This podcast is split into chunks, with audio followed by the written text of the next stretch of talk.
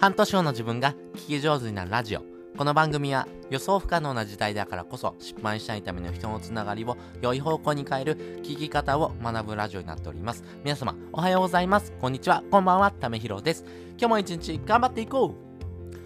うということで、え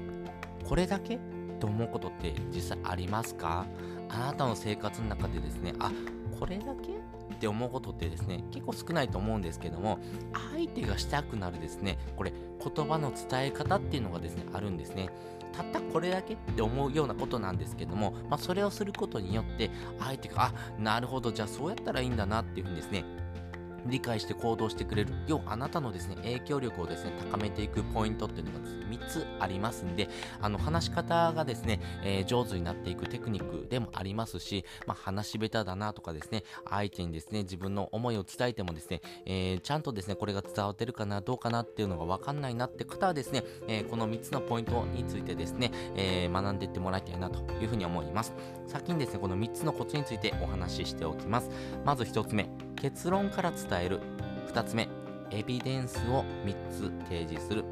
そして3つ目相手が使っている言葉を使うということです。それぞれ解説をしていきます。まずですね結論から伝えるということですね。まあ、これはですね、相手の時間を使っているということを意識できる人はですね、まあ、自分に許された時間をですね、分かってます。まあ、つまりですね、結論からですね、端的に答えるとですね、えー、まあ、その自分が伝えたかったことをですね、まずはですね、伝えてあげる。その中で、えー、じゃあどうどういうふうなですね、その結論になったのか、その経緯をですね、えー、解説していくということがですね、大事になっていきますし、まず結論が見えるとですね、相手の中の不安っていうのがですね、解消されていきますんで、まずは結論から伝えていきましょう。その上で2つ目ですね、エビデンスを3つ以内提示しましょうよということですね。人はですね、一度にですね、理解できるものっていうのはですね、えー、3から7というふうに言われておりますけども、普段のですね、生活の中でいろんなこといっぱい言われてもですね、混乱しますよね。なので、3つ以内かな。まあ、おすすめは3つ、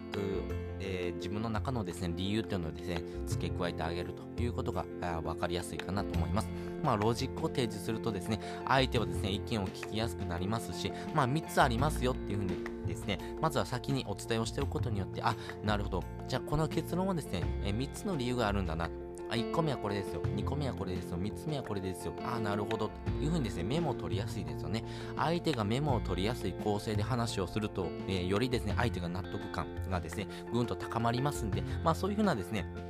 あの構成もありますんで、ぜひですね、エビデンスは3つぐらいに抑えてですね、相手に伝えてあげるということが大事かなと思います。そして3つ目、相手の使っている言葉を使いましょうということなんですけども、これめちゃめちゃ大事で、相手がですね、知ってる言葉とですね、知らない言葉があります。相手がですね、知らない言葉をですね、使うことによって、えー、相手がですね、その、またその言葉のですね、意味合いをですね、えー、また考えないといけないということがあるんですけども、やっぱり知ってる言葉を使うことによって、まずイメージができるということですね。このイメージができるっていうのがですね、大事で、やっぱり人はですね、イメージできるものしかですね、えー、理解しようとしない生き物です。なので、相手が使っている言葉を使ってですね、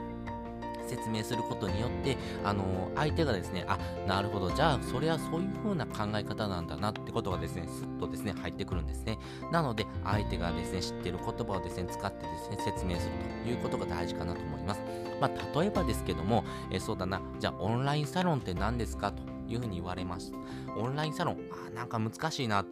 初めての人にですね、オンラインサロンなんですかっていうふうにですね、伝えるとですね、なかなか難しいんですけども、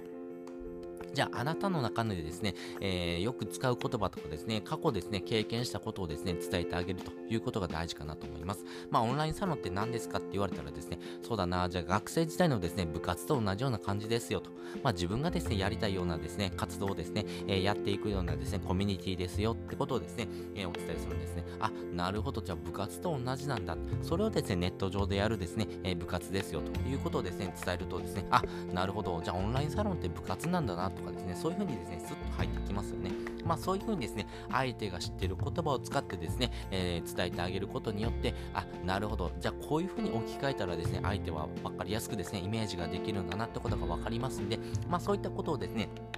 話をする上でですね、考えてあげるということがですね、非常に大事かなというふうに思っております。ということで今回はですね、はい、たったこれだけいうふうにですね、思うようなですね、相手がですね、したくなるような3つの伝え方のコツについてですね、お話ししておきました。まずは結論から伝えてみましょう。そしてですね、理由はですね、3つぐらいですね、提示するのがいいかなと思います。そして、えー、何より相手が使っている言葉を使ってですね、お話をしてみるというふうなですね、工夫をですね、してみましょうということです。で、本日の合わせて聞きたいです。本日の合わせて聞きたいは、えー、話し下手でも1秒に話し上手になる3つのコツっていうのを概要欄にリンク載せておりますんで、ぜひですね、自分の中での話し方っていうところをですね、アップデートしたい方はですね、こちらの放送、ぜひ聞いてみてください。ということで、本日もですね、お聴きいただきましてありがとうございました。また次回もですね、よかったら聞いてみてください。それじゃあ、またね。